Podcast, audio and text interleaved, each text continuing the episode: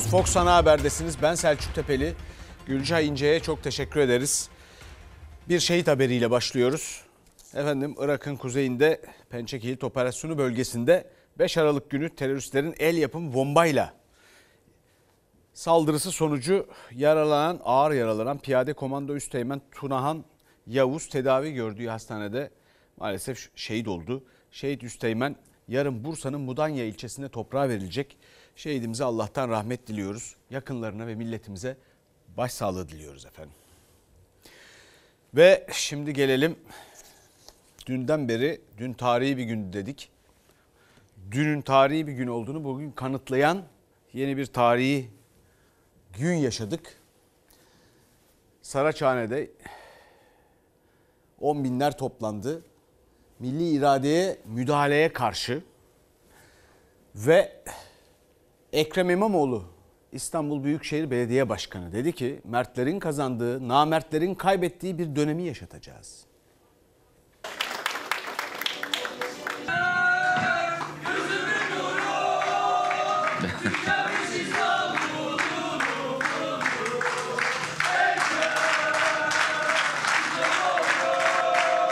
Yüksek Seçim Kurulu üyelerine hakaret ettiği iddiasıyla yargılandığı davada 2 yıl 7 ay 15 gün hapis cezasına çarptırıldı Ekrem İmamoğlu. Kararın sabahında yanında Kılıçdaroğlu ve CHP'li Büyükşehir Belediye Başkanlarıyla görevimin başındayım mesajı verdi. Siz bakmayın öyle din olan bitene. Bu anlamsız ve hukuksuz cezayı başarımın ödülü olarak görüyorum. Diyorlardı ki İstanbul'u kaybeden Türkiye'yi kaybeder. Hala işlerine sindiremezmişler. Hala nasıl İstanbul'u kaybettik bunun acısını yaşıyorlar. Ve intikam almaya çalışıyorlar. Sisi'ye oy vereceksiniz diye meydanlarda bağırdıklarında anlamak gerekiyordu. Bunu diyen akıldan başka bir maharet bekleyemezsiniz. Uzun geçen gecenin ardından İstanbul Büyükşehir Belediye Başkanı Ekrem İmamoğlu programını bozmadı. Eyüp Sultan'da temel atma törenine geldi. Yanında CHP Genel Başkanı Kemal Kılıçdaroğlu ve CHP'li Büyükşehir Belediye Başkanları da var. Destek için onlar da törene katıldı. Ben hukukçuyum. Kamu vicdanı tatmin olmuyorsa verilen kararın e, halkın nazarında yok hükmündedir. Bu hukuk dışı bir karar. Ismarlama bir karar.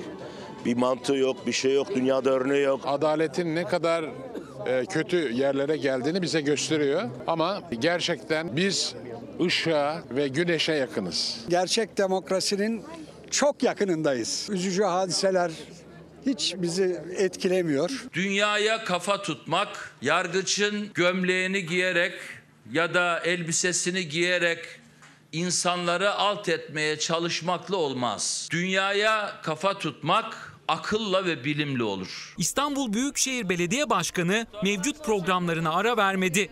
Karar verildiğinde Almanya'da olan CHP lideri Kemal Kılıçdaroğlu ise programını değiştirdi, Türkiye'ye döndü. İmamoğlu'nun ilk etkinliğinde yanındaydı. İktidar sloganlarıyla karşılandılar. Teşekkür ederim. Ne derler büyüklerimiz? Sultanın sofrasına oturan alimin fetvasına itibar edilmez. O nedenle birilerinin sofrasına oturan yargıcın verdiği karar milletin vicdanında hüküm sürdür. İşimizin başındayız ve göreceksiniz memleketimiz adına 2023 bayram gibi bir yıl olacak. Efendim seçilmişlere karşı atanmışlar. Seçilmişlere karşı atanmışların müdahalesi. Cumhurbaşkanlığı hükümet sistemi. İşte 2018'den beri geldiğimiz nokta. İşte hukukla ilgili tarafsız mı değil mi kaygıları. Şunlar bunlar. Konu o yüzden bütün gün dünden beri milli irade. Hakimiyet milletin mi değil mi? Ve bununla ilgili pek çok mesaj var. Şimdi göreceksiniz bu Saraçhane'de altılı masada dün ne dedik? Bir adaylık konusunu efendime söyleyeyim Cumhurbaşkanlığı seçimi ya da önümüzdeki seçimlerle ilgili gündemi altılı masanın bir masa ve altı sandalyenin dışına çıkarabilecek bir gelişmeydi. Dünkü gelişme. Dolayısıyla şimdi tam da öyle bir zamandayız. Ve Kemal Kılıçdaroğlu kararlılıkla İmamoğlu'nun arkasında duracağız dedi.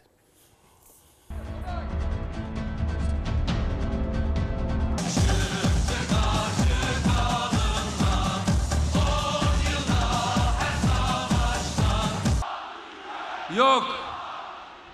Yok yok öyle kolay kaçmak yok. Onları onları gönderecek altı siyasi partinin lideri burada. Burada. Bunlar hasta hasta. Hem de çok hasta. Bakın sizlere söyleyeyim. Bunlar milletin iradelerine karşı alerjisi olan insanlar, alerjisi. Ekrem İmamoğlu hakkında verilen karar asla ve asla kabul edilemez. Toplumun vicdanını yaralamıştır. Toplumun vicdanı kanama, kanamaktadır. Şunu herkes çok iyi bilsin.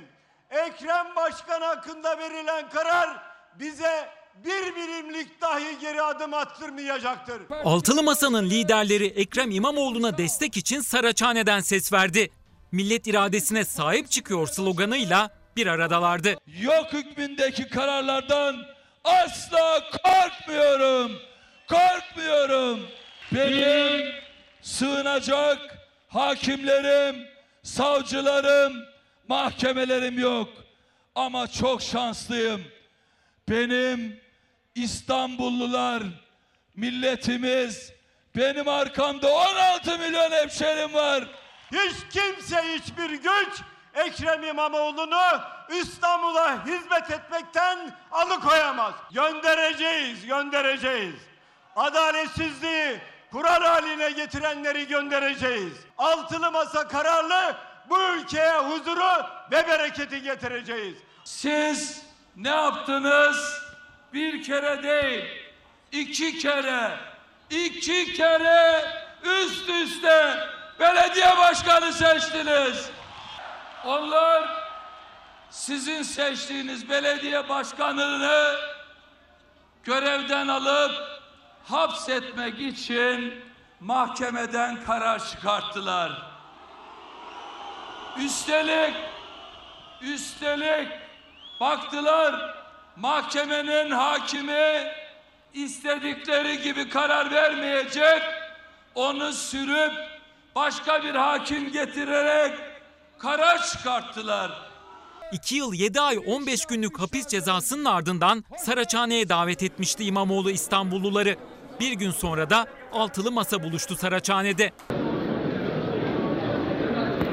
Saadet Partisi lideri Temel Karamollaoğlu sağlık sorunu nedeniyle katılamadı ama partisinin genel başkan vekili Saraçhane'deydi. Liderler birbiri ardına geldi. Sonra da sırayla kalabalığa seslendiler. Ekrem İmamoğlu Türkiye yol ayrımında dedi. Vatandaşın iradesini yok saymak için bin bir numara çeviriyorlar. Atatürk ifade ediyor. Milli egemenliğin kurulmasıyla diyor. Yani egemenlik kayıtsız şartsız milletindir diyor.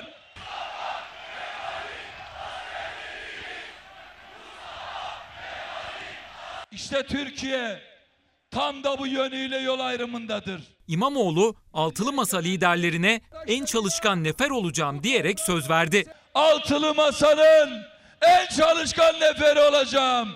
Bütün genel başkanlarımın huzurunda, hepinizin huzurunda söz veriyorum. İmamoğlu'nun ardından CHP lideri Kemal Kılıçdaroğlu çıktı sahneye. Hükümet istifa sloganları atıldı. Kılıçdaroğlu adalet ya gelecek ya gelecek dedi. Endişe etmeyin. İktidar olacağız. Hiç endişe etmeyin. Mevlana der ki adalet kutup yıldızı gibidir. Yerinde sabit durur ve kainat onun etrafında döner. Bugün bizi buraya getiren yaşadığımız adaletsizliktir. Ama hepinizin huzurunda söz veriyorum adalet ya gelecek ya gelecek. Deva Partisi lideri Ali Babacan, Demokrat Parti lideri Gültekin Uysal ve Gelecek Partisi lideri Ahmet Davutoğlu da mesajlarını adalet üzerinden verdi. Hepimiz çok öfkeliyiz. olanları kabul etmiyorum. Bu haksızlığı, bu hukuksuz, hukuksuzluğu reddediyorum. Canan Hanım'a yapılan hukuksuzluğu reddediyorum. Demirtaş'a yapılan hukuksuzluğu reddediyorum. Milli iradenin önüne set çekilmez. Milli iradenin önüne duvarlar örülmez. Korkmadık, korkmuyoruz, korkmayacağız. Meral Akşener de bir gün önce olduğu gibi yine Saraçhane'deydi. Ekrem İmamoğlu'na destek verdi. Dün buradan ayrıldık ve giderken genç bir kızımız adı Kıymet Doğan'dı. Arabamın camını çaldı ve boynundan bu atkıyı çıkardı. Dedi ki Ekrem Başkanıma vereceksin Meral abla. Onun için dua edeceğim.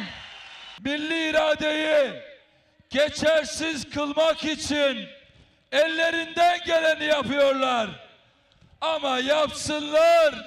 Nafile nafile. Efendim başlarken tarihi yanlış söylemişim arkadaşlarım beni uyardı. Tabii milli iradeye müdahale deyince hain FETÖ'cülerin darbe girişimi insanın aklına geliyor. Bu memleket neler yaşadı neler gördü. Oralardan bugünlere geldik bir de. Bu memleketin demokrasisine verdikleri zararı telafi etmek nasıl mümkün olacak bilmiyorum. Yöntemleri şunları bunları kaldı. Kendileri kaldı. Sağda solda biliyorsunuz ne soruşturma ne şu ne bu. Bir, bir, bir, bir takım insanlar tutuklandı, yargılandı filan ama efendim bugün 15 Aralık 2022 Perşembe. Bugünkü etiketimiz ne olur? Ne olur da bundan sonra ne olur manasında diye düşünmeyin sadece. Şöyle de düşünebilirsiniz. Ne olur bu ülkeyi, bu milleti, bu güzel insanları yormayın. Bakın bu memleket 2000 yıllık açıkça ortada dünya tarihine, Avrupa tarihine etki etmiş devletleriyle bin yıllık acayip bir kültürdür. Bugünkü cumhuriyet, bugünkü Türkiye Cumhuriyeti ve bütün siyasi kültürü, demokrasisi sandığınızdan daha kuvvetlidir ve daha fazla saygıyı hak eder. O yüzden bu memleket insanı biraz mutluluğu hak etti ya. Bu küçük siyasi hesaplarla bir yere varılması mümkün değil yani. O bakımdan ne olur yormayın, ne olur haksızlık etmeyin gibi de düşünebilirsiniz. Efendim bugün yine görüyorsunuz işte şu meydanda konuşulanlar, şu meydanda toplanan liderlerin söylediklerine bakılırsa bundan birkaç hafta önce de söylemiştim. Hatta galiba geçen hafta da söyledim. Memleket 100 sene sonra gene saltanatı kaldırmaya uğraşıyor adeta ya. Bu nedir ya? Atanmışların verdiği kararlarla. Kabineye bakın hiçbiri seçilmiş değil. Ne yaptıkları da belli değil. Her birinin kabinedeki bakanların keyfen seçilmiş belli. Yaptıkları işlerin tamamında bir takım krizler var ve siz bunları her gün yaşıyorsunuz. Sonra bir takım açıklamalar şunlar bunlar. Hakimiyet kimin? Hakimiyet milletin mi? Değil mi? Patron sizsiniz diyorum. Kimisi de itiraz ediyor. Patron matron değiliz diyen var. Buna inanamıyorum ya. Onlar kendi bilir. Ama patronun siz olduğunu bilin. Zaten bunu biliyorsunuz ve görüyorsunuz da anladığım kadarıyla. Efendim şimdi geçelim ee, Saraçhane'ye gidelim. Gülşah İnce ile konuşalım. Gülşah İnce'den son durumu alalım. Gülşah merhaba. Sen tüm gün oradaydın. Şimdi durum nedir? Bize bir anlatırsan. Selçuk Tepeli hem az önceki bantta özetini zaten izleyicilerimiz e, takip etti hem de zaten ana haberden önce de tüm konuşmaları canlı olarak detaylarıyla aktarmaya çalıştık. Tam sana pas atarken bütün siyasi 6 siyasi partinin genel başkanları Temel Karamollaoğlu dışında o sağlık nedeniyle bugün gelemeyeceğini açıklamıştı. 5 siyasi partinin genel başkanı ve Saadet Partisi'nin temsilcisi sahneye çıktı ve birlikte fotoğraf verdiler ve işte bu fotoğraf aslında önemliydi. Kameraman Mustafa Soybaş şimdi arkamda artık giderek boşalmaya başlayan bir alan gö- gösteriyor sizlere ve hemen ardında o sahne işte sahnenin üzerinde buraya gelen vatandaşlar var, İstanbullular var ve bu tarihi günün anısını aslında fotoğraflıyorlar. Bugün aynı zamanda tarihi de bir gün siyaset tarihine de geçti ve bugün böyle bir anıları olsun istiyorlar ve şu anda da hatıra fotoğrafı çektiriyorlar. O sahnede millet iradesine sahip çıkıyor diyor. Aslında bu cümlede milletten sonra konulan virgül önemli çünkü bir virgül çok şey anlatabiliyor. Millet virgül iradesine sahip çıkıyor derken hem seçme hakkını elinde bulunduran millet hem de Millet İttifakı'na bir gönderme var. Senin de altını çizdiğin gibi 6 siyasi parti Millet İttifakı o yuvarlak masanın dışına çıktı ve bundan önce 9 kez o masa etrafında toplanmıştı. Kapalı kapılar ardında konuşmuşlardı ve ilk kez aslında Millet İttifakı miting yapmış oldu. Bugün Saraçhane'de Ekrem İmamoğlu davasında verilen kararla Selçuk Tepeli Teşekkürler Gülşah İnce. Efendim şimdi hep söylediğimiz şey işte. Yasalara baktığınız zaman böyle bir sonuç çıkması ihtimali yok. Ee, bir yargıç üstelik bunu dile getiriyor. Sonra o yargıcı sürüyorlar. Bu davadan alıyorlar. Arkasından gelen yargıç herhangi bir hukukçunun yasadan çıkartamayacağı bir sonuç çıkartıyor. Bütün bunların neticesinde de altılı masa belki de patinaj yapmaya başlamışken ete kemine, kemiğe bürünüyor.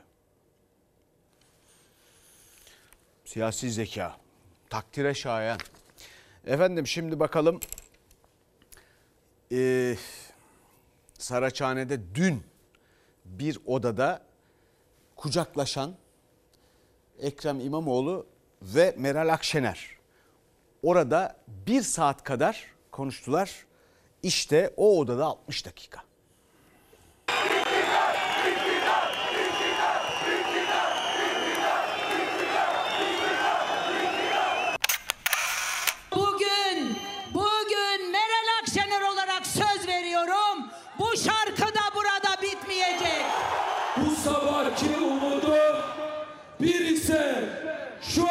Umudum bin bin bin.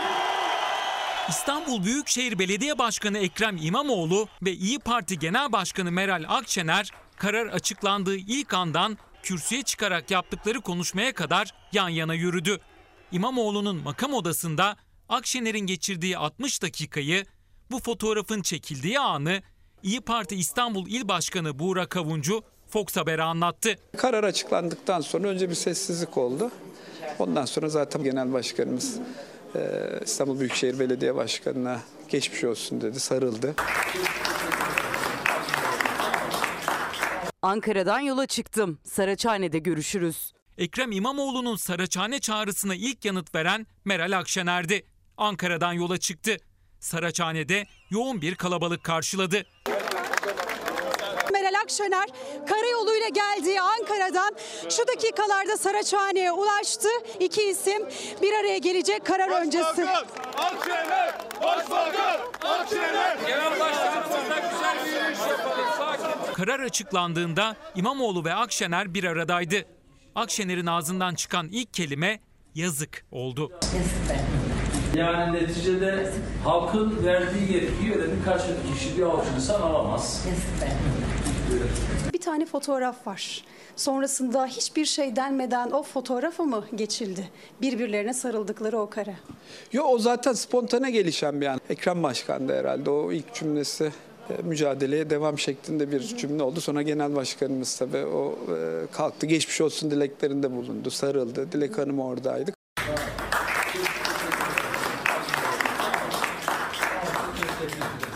Dilek İmamoğlu'na da destek veren Meral Akşener kısa süre sonra İmamoğlu'yla birlikte otobüsün üstünden Saraçhane'yi dolduranlara seslendi. Konuşurken de sık sık göz göze geldiler, birbirlerinden destek aldılar. Görüyorsunuz değil mi?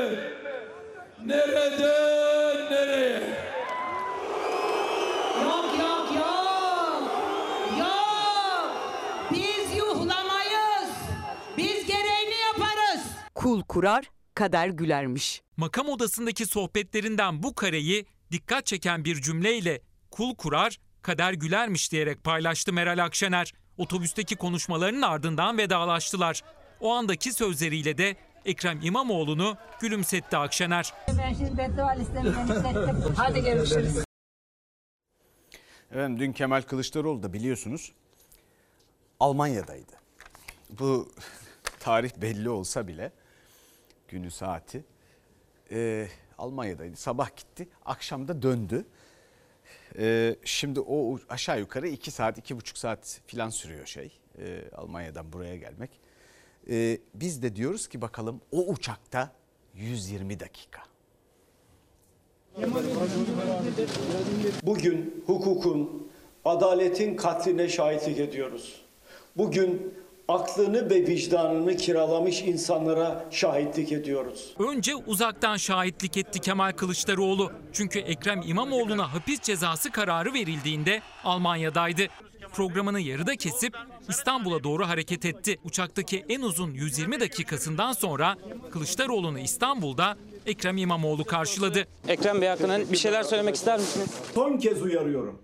Yargının üzerinden elinizi çekin.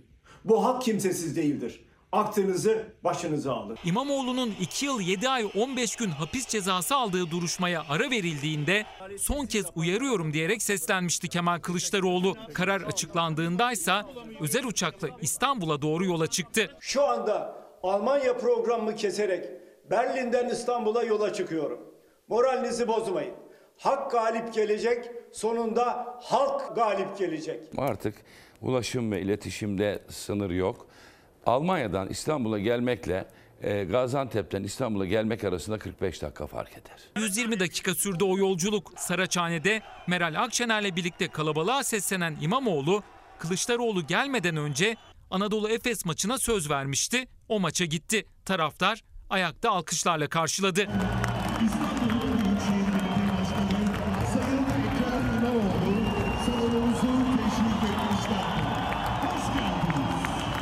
İki isim Atatürk Havalimanı'nda bir araya geldi. Sonrasında da Saraçhane'ye geçtiler. Gece boyunca Kemal Kılıçdaroğlu mesajlarını sosyal medyadan paylaştığı videolarla vermiş oldu. Bu sefil, darbeci, organize kötülüğü yeneceğiz. Yeneceğiz. Emin olun, yeneceğiz.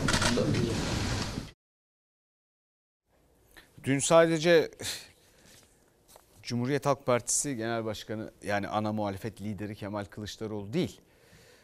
E, Refiki e, yıllardan beri karşı karşıya Refik olarak diyelim siyaset yaptığı Cumhurbaşkanı Erdoğan da Türkiye'de değildi.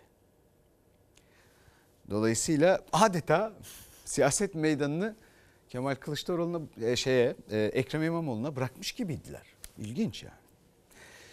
Peki bakalım şimdi AK Parti cephesinde ne durum var?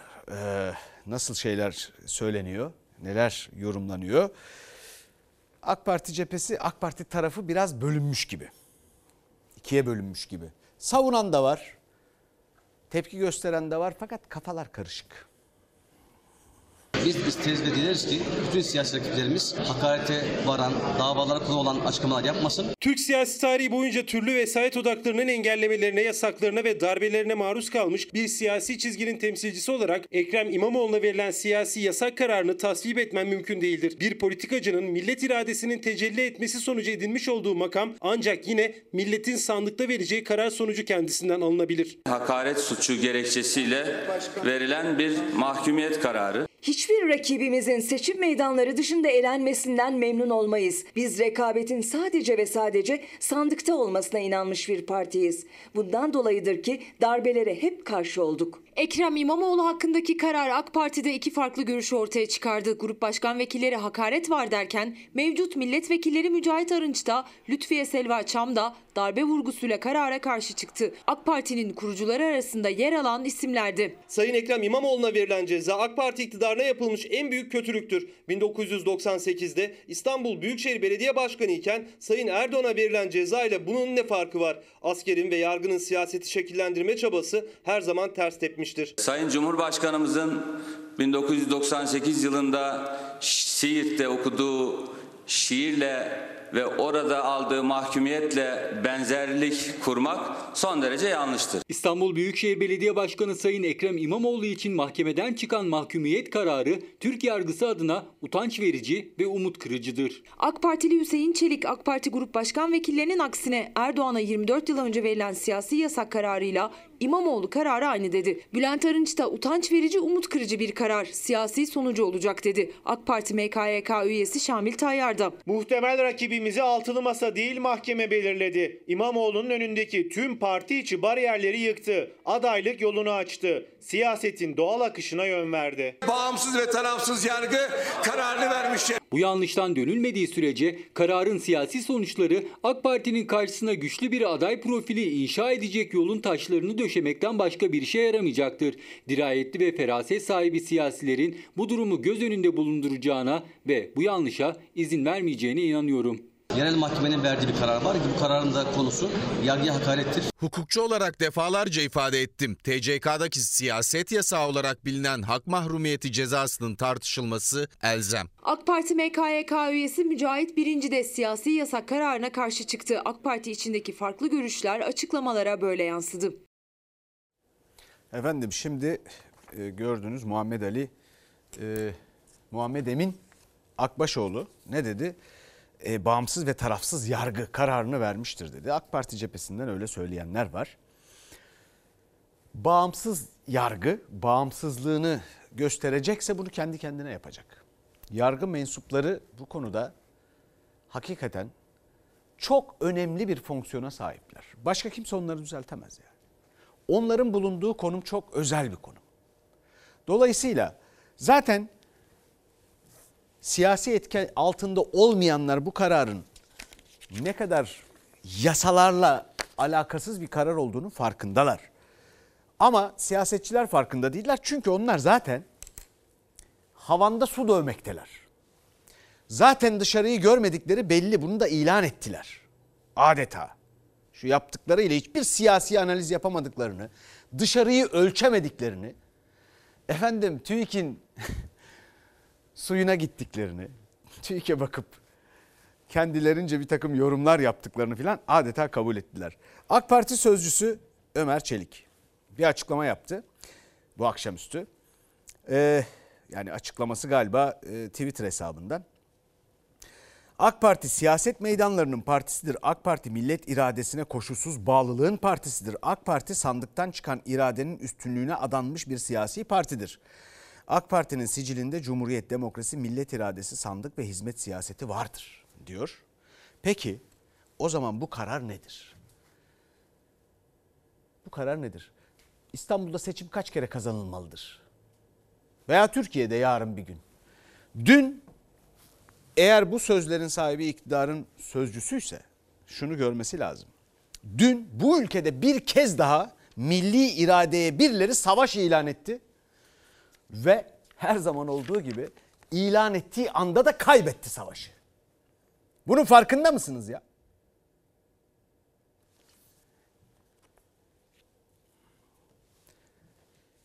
Sonra başka mesajlar da var. Neyse oraya geliriz. Ee, şimdi siyaset tabii bunu tartışıyor. Konu İmamoğlu'na verilen hapis cezası. Siyaset bakalım hapis cezası konusunda ne diyor? Ne demiş Ekrem İmamoğlu? Ahmak demiş, şuna demiş, buna demiş. Ben de diyorum ki böyle bir kararı vermek ahmaklıktır.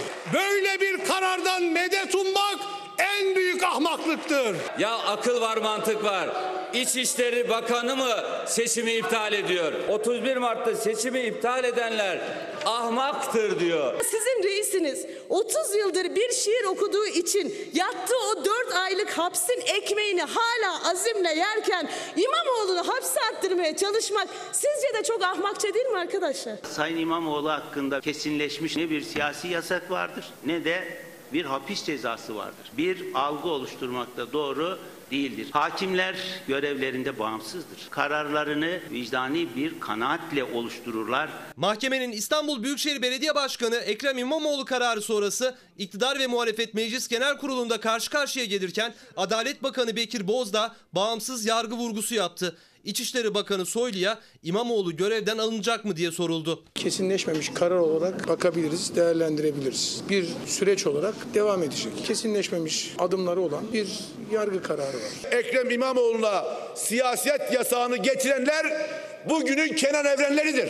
Hiçbir makam, merci, kişi hakimlere emir ve talimat veremez. Ekrem İmamoğlu'nu görevlendirerek atadığınız hakim bu. Yanında da Hiranur Vakfı'nın bağlı bulunduğu Sancaktepe var ya. Oradaki AKP il yöneticiniz var. Hani yargı çok bağımsız, çok tarafsız ya. Birazcık ahlakınız varsa gelin buraya bu fotoğrafı açıklayın. İstanbul Anadolu 7. Asliye Ceza Mahkemesi'nin İstanbul Büyükşehir Belediye Başkanı Ekrem İmamoğlu hakkında vermiş olduğu karar siyasi ortamı sadece hareketlendirmekle kalmamış, abuk sabuk pek çok tartışmayı da körüklemiş, böylelikle fırsatçılara gün doğmuştur. MHP lideri Bahçeli İmamoğlu kararını böyle yorumladı. Operasyon çıkışı da dikkat çekti. Her şeyden evvel 14 Aralık 2022 tarihinde İmamoğlu ile ilgili davanın görüleceği herkesçe bilinmektedir. Bu durum şapkadan çıkmış bir tavşan değildir. Mahkeme kararının hitamında senaryosu önceden yazılmış filmin Saraçhane'de gösterime sokulması da kategorik bir operasyondur. O hükmü veren kişinin o hakim olmadığını biliyoruz. O hüküm saraydan geldi. Saraydan dikte edildi. Bağımsız mahkemenin verdiği kararı yürütme organına veya başka yerlere yamamaya çalışmak bir acziyettir. Hukuk apaçık bir şekilde çiğnenmiştir, linç edilmiştir. Bunun nasıl arkasında durulur? Muhalefet İmamoğlu kararı hukuki değil siyasi dedi. Cumhurbaşkanı Erdoğan'ın 1997 yılında Siirt'te okuduğu şiir nedeniyle aldığı siyasi yasak kararı da mecliste gündeme geldi. Biz Sayın Cumhurbaşkanımızı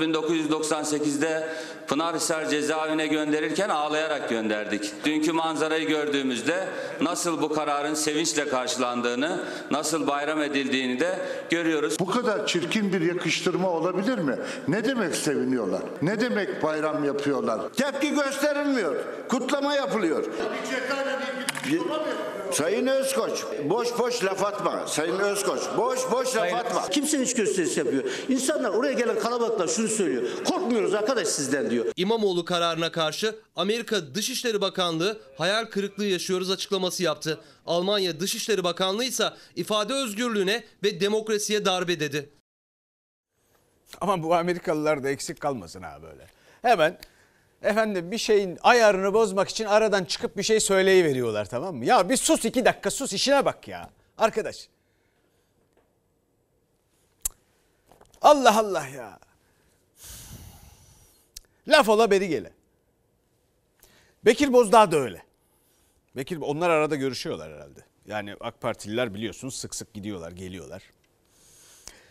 Amerikalılar filan. Şimdi Bekir Bozdağ diyor ki siyaset bağımsız şey e, yargı bağımsızdır diyor. Şimdi hatırlıyor. Dün de söyledik onu. Şimdi hatırlıyor bunu. Peki Bekir Bozdağ Hakimler Savcılar Kurulu'nun başında. HSK'nın başında. Yardımcısı da vekili bu arada. Başkan vekili.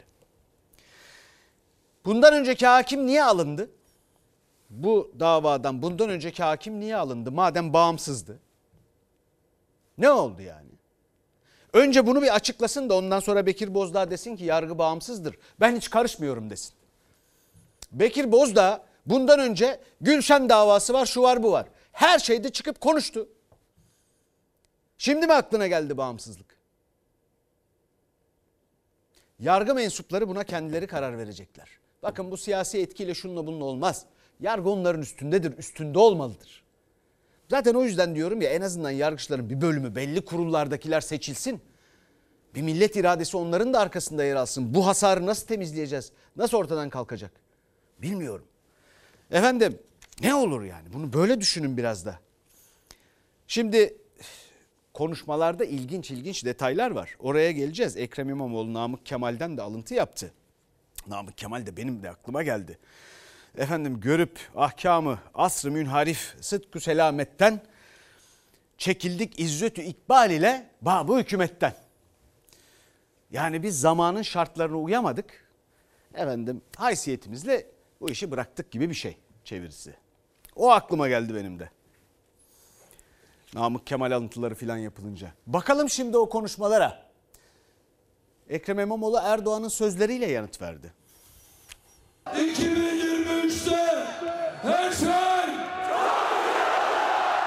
Ekrem Bey geçen bir televizyon programında çok güzel bir şey söyledi. Benim de adayım Kemal Kılıçdaroğlu'dur. Eğer İmamoğlu ben Cumhurbaşkanı adayı oluyorum diyebilir. Bu da bir çıkıştır. Bu aslında Erdoğan'ın hiç beklemediği bir hamle olur. Ben kişisel olarak e, eğer danışmanı olsaydım böyle yap derdim. Çok sıcak bir gelişmeyle ilgili. Paniğe kapılmadan, hükümet paniğe kapılmış da kararlarımızı günü geldiği zaman alırız. Meral Akşener'in baş danışmanı Turan Çömez'in İmamoğlu'nun aday olması yönündeki önerisi Babacan ve CHP altılı masayı işaret etti. Akşener'in Erdoğan'ın 1998 yılında İBB Başkanı iken aldığı hapis ve siyasi yasak kararını o gün kurduğu cümleleri hatırlatarak verdiği mesaj dikkat çekti. O Büyükşehir Belediye Başkanı demişti ki bu şarkı burada bitmez.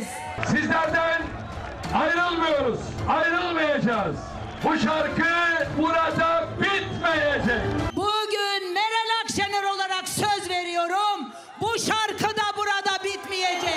Sayın Erdoğan ceza aldığında da, da bu binadaydık. Aradan neredeyse çeyrek asır geçti. Ekrem İmamoğlu hakkındaki hapis ve siyasi yasak kararıyla siyaset 24 yıl öncesine gitti. 1998 yılında Erdoğan İstanbul Büyükşehir Belediye Başkanı iken Siirt'te okuduğu şiir nedeniyle bir yıl hapis cezası ve siyasi yasak aldı. Halbuki demokrasi aynı zamanda seçimin varlığı kadar yargı ve yargıç bağımsızlığı da demektir.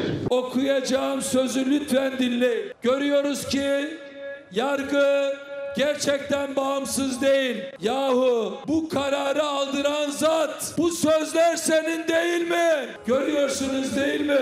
Nereden nereye? Yıllar evvel bu meydanda şiir okuduğu için muhtar olamaz denilen bir büyükşehir belediye başkanı vardı. O cumhurbaşkanı oldu. Çünkü millet iradesine el uzatılmıştı. Bu şarkı da burada bitmeyecek. Erdoğan hakkındaki siyasi yasak kararı CHP'nin de anayasa değişikliğine verdiği destekle kaldırılmıştı. Başbakanlık yolu açıldı. Bugün Cumhurbaşkanı. Şimdi de hakkında verilen ceza ve siyasi yasak kararının İmamoğlu'nun siyasi geleceğini nasıl şekillendireceği konuşuluyor. Biz Altılı Masa'nın Cumhurbaşkanı adayı tespitinin bütün bu ortak çalışmaların tamamlanmasından sonra olması gerektiğini düşünüyoruz. 2023'te her şey Bu cezadan dolayı Sayın İmamoğlu'nun siyasi yazgısının e, değişeceğini düşünmem. Ama altı genel başkan şurada uzlaşır onu ben bilemem. Deva Partisi Genel Başkanı Ali Babacan da İlker Karagöz'le Fox Çalar Saat programında konuşan CHP Grup Başkan Vekili Engin Altay da İmamoğlu'nun olası adaylığına masa karar verecek dedi. 1998 yılında Erdoğan'a siyasi yasak kararı çıktığında yanında olan ama bugün Akşener'in baş danışmanı olarak görev yapan Turan Çömez ise Ekrem İmamoğlu'nun aday olması gerektiğini söyledi. Ben kişisel olarak e, eğer danışmanı olsaydım böyle yap derdim. Buna millet karar verir. Patron millettir. Seçmendir. Konu bu kadar basittir. Çok da karmaşık değildir. Hep söylediğim şey. 24 yıl sonra. Şimdi çok ilginç değerlendirmeler, konuşmalar yapılıyor. Gerçekten ilginç. Yani sözler o kadar acayip ki dün Numan Kurtulmuş'un sözleri vardı. Kaynadı gitti bütün bu olayların arasında. Numan Kurtulmuş AK Parti Genel Başkan Vekili. Dün şöyle dedi. Cumhurbaşkanımız kendisini fani olarak görüyor. Tekrar edeyim mi? Cumhurbaşkanımız kendisini fani görüyor. Fani olarak görüyor. Üzerine bir şey söylemeli miyim bilmiyorum. Bir düşünsenize bunu. Aramızda böyle görmeme ihtimali olan bir canlı efendim Allah'ın yarattığı bir şey var mı? Metabolizma böyle bir şey var mı? Numan Bey bir baksa iyi olur. Kurtulmuş mu kurtulamamış mı? Bir baksa iyi olur yani. Efendim şimdi devam edelim. Neden devam edeceğiz? Şimdi ne olacak? Yargı süreci, sonrası, siyasi sonuçları filan bir bakalım.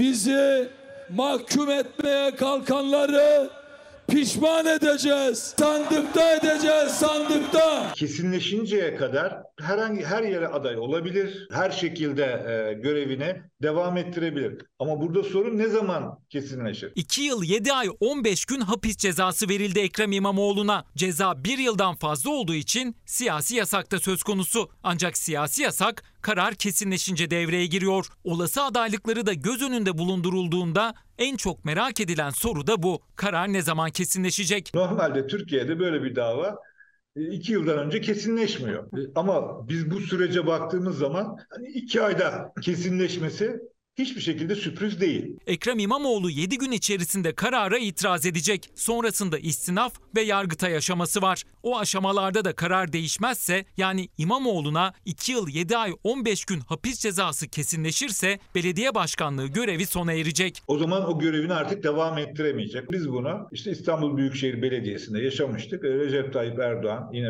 e, böyle bir haksız kararla mahkum edilmişti. Görevinden e, ayrılmak durumunda kaldı ve Ali Müfit Gürtun'a görevi tamamladı. Burada da aynısı olabilir. Ve sürece dair en çok merak edilenlerden biri karar kesinleştiğinde Ekrem İmamoğlu'nun Cumhurbaşkanı adayı olup olamayacağı. Karar kesinleşti. Artık seçilme yeterliliğini kaybettiği için aday olamaz. Bu Cumhurbaşkanlığı adaylığı için de birinci turda e, adaydır. Karar kesinleştikten sonra adaylığı düşer. Diyelim ki Ekrem İmamoğlu aday oldu, seçimi kazandı, Cumhurbaşkanı olarak göreve başladı ve sonrasında karar O kesildi. zaman dokunulmazlık geliyor. Şimdi belediye başkanlarının dokunulmazlığı yok. Ama milletvekilleri ve e, Cumhurbaşkanının e, dokunulmazlığı var. E, dolayısıyla e, orada etkili olmaz. Tüm süreç Yüksek Seçim Kurulu üyelerine hakaret iddiasıyla başlamıştı. Bireysel şikayet yoktu. Üyeler duruşmalara katılmadı. Bundan sonraki süreçte de İmamoğlu'nun olası adaylığına ya da siyasi hayatında Yüksek Seçim Kurulu üyelerinin vereceği bir karar olmayacak. Burada Yüksek Seçim Kurulu'nun e, ilk yaptığı şey önemli. Onlar bu işi üstüne e, alarak e, suç duyurusunda bulunarak seçimin iptaliyle e, yaptıkları e, hatanın devam eden e, zincirine bir zincir daha e, eklediler. Bugün o mahkemeye müdahale eden akıl duysun. Her şey Şimdi Yüksek Seçim Kurulu'nda birileri bir şey söylesin ya. Hakikaten ya.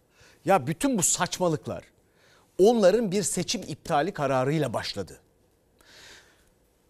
Yargı kararları hesap verilmesine olanak tanımıyor. Yüksek Seçim Kurulu açısından da böyle. Zaten en büyük mesele de bu. Siyaset kendisi hesap vermek istemiyor. Yargıyı da öyle kolluyor. Ama bir şey söylemesi lazım. Bütün bu saçmalıklar öyle başladı. Sadi Güven'in çıkıp bir şey demesi lazım.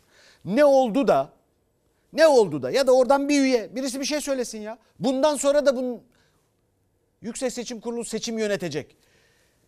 Bir şey söylemesi lazım. Ne oldu da hiçbir suç duyurusu mahkumiyetle sonuçlanmadı. Hepsi düştü. Peki neye istinaden bu ülkeye, koca ülkeye bir seçim tekrar ettirdiniz, iptal ettiniz? Nasıl oldu bu iş? Bütün bu saçmalıklar da oradan başladı. Birinin bir şey söylemesi lazım. Sadi Güven, Yüksek Seçim Kurulu birisi söylesin ya. Böyle şey olur mu ya? Ya siz bu ülkeyle, bu milletle dalga mı geçiyorsunuz ya? Efendim şimdi devam edelim. Biliyorsunuz bu istismar meselesinde tutuklamalar var, tutuklandılar. 6 yaşındaki çocuğa istismarda bulunduğu iddia edilen... Neler söyleyeceksiniz iddialarına? Neler söyleyeceksiniz? 6 yaşındaki kızını dini nikah adı altında Kadir İ'ye veren İsmail Ağa cemaatinden baba Yusuf Ziya G ve çocuğu yıllarca istismar eden 23 yaş büyük tarikat üyesi Kadir İ. İkisi de yakalandı, tutuklanarak cezaevine gönderildi. İddialarla ilgili bir şey söyleyecek misiniz? 30 Ocağı çekilmişti duruşma tarihi. İstismara göz yuman anne Fatıma G ile birlikte 3 sanık var. İkisine yakalama kararı çıkartıldı. Baba Yusuf Ziya G'nin kurucusu olduğu Hiranur Vakfı'nda arandılar önce. Bulunamadılar. Sonra baba da istismarcı Kadir İ de çok geçmeden gözaltına alındı. İki sanık adliyeye götürülürken İsmail Ağa cemaati üyeleri de istismar sanıklarına destek için adliye önündeydi. Biz tarafların kimliğiyle şununla bununla uğraşmayız. Tarikatmış, cemaatmiş, şahısmış, efendim işte oymuş, buymuş. Buralara bakmayız. Bizim için korunacak değer çocuksa çocuktur, kadınsa şiddet mağduruysa odur. Sanıklar çıkarıldıkları mahkemede tutuklanarak cezaevine gönderildi. Aile Bakanı da Adalet Bakanı da adalet vurgusu yaptı. Duruşma Aile Bakanlığımızın müracaatı üzerine 30 Ocağı çekildi. Edildi ve yargılama devam ediyor. Eninde sonunda hak da adalet de yerini bulacaktır. Hepimizi derinden yaralayan konuyla ilgili yarın 90 bin camimizde çok önemli bir hutbe okutuyoruz inşallah. Diyanet İşleri Başkanı Cuma hutbesi okutulacağını söyledi.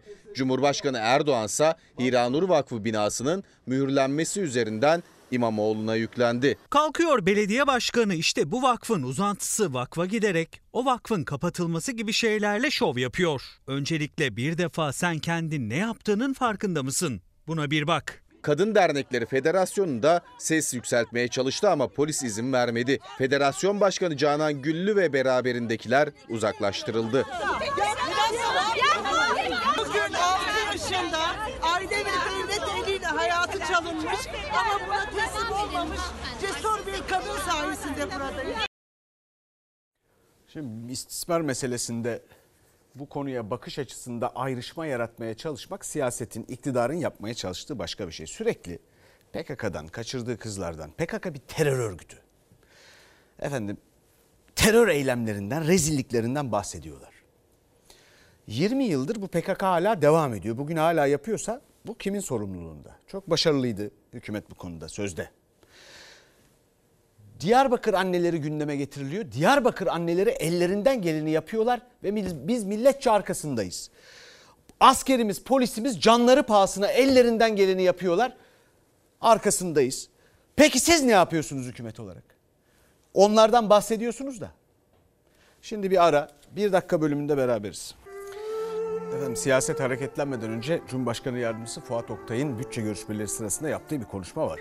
Ve orada her zaman yaptıkları gibi pek anlamadıklarını düşündüğüm Şeyh Edebali'den bir alıntı yapıyor. Diyor ki insanı yaşat ki devlet yaşasın. Peki soruyorum ben de.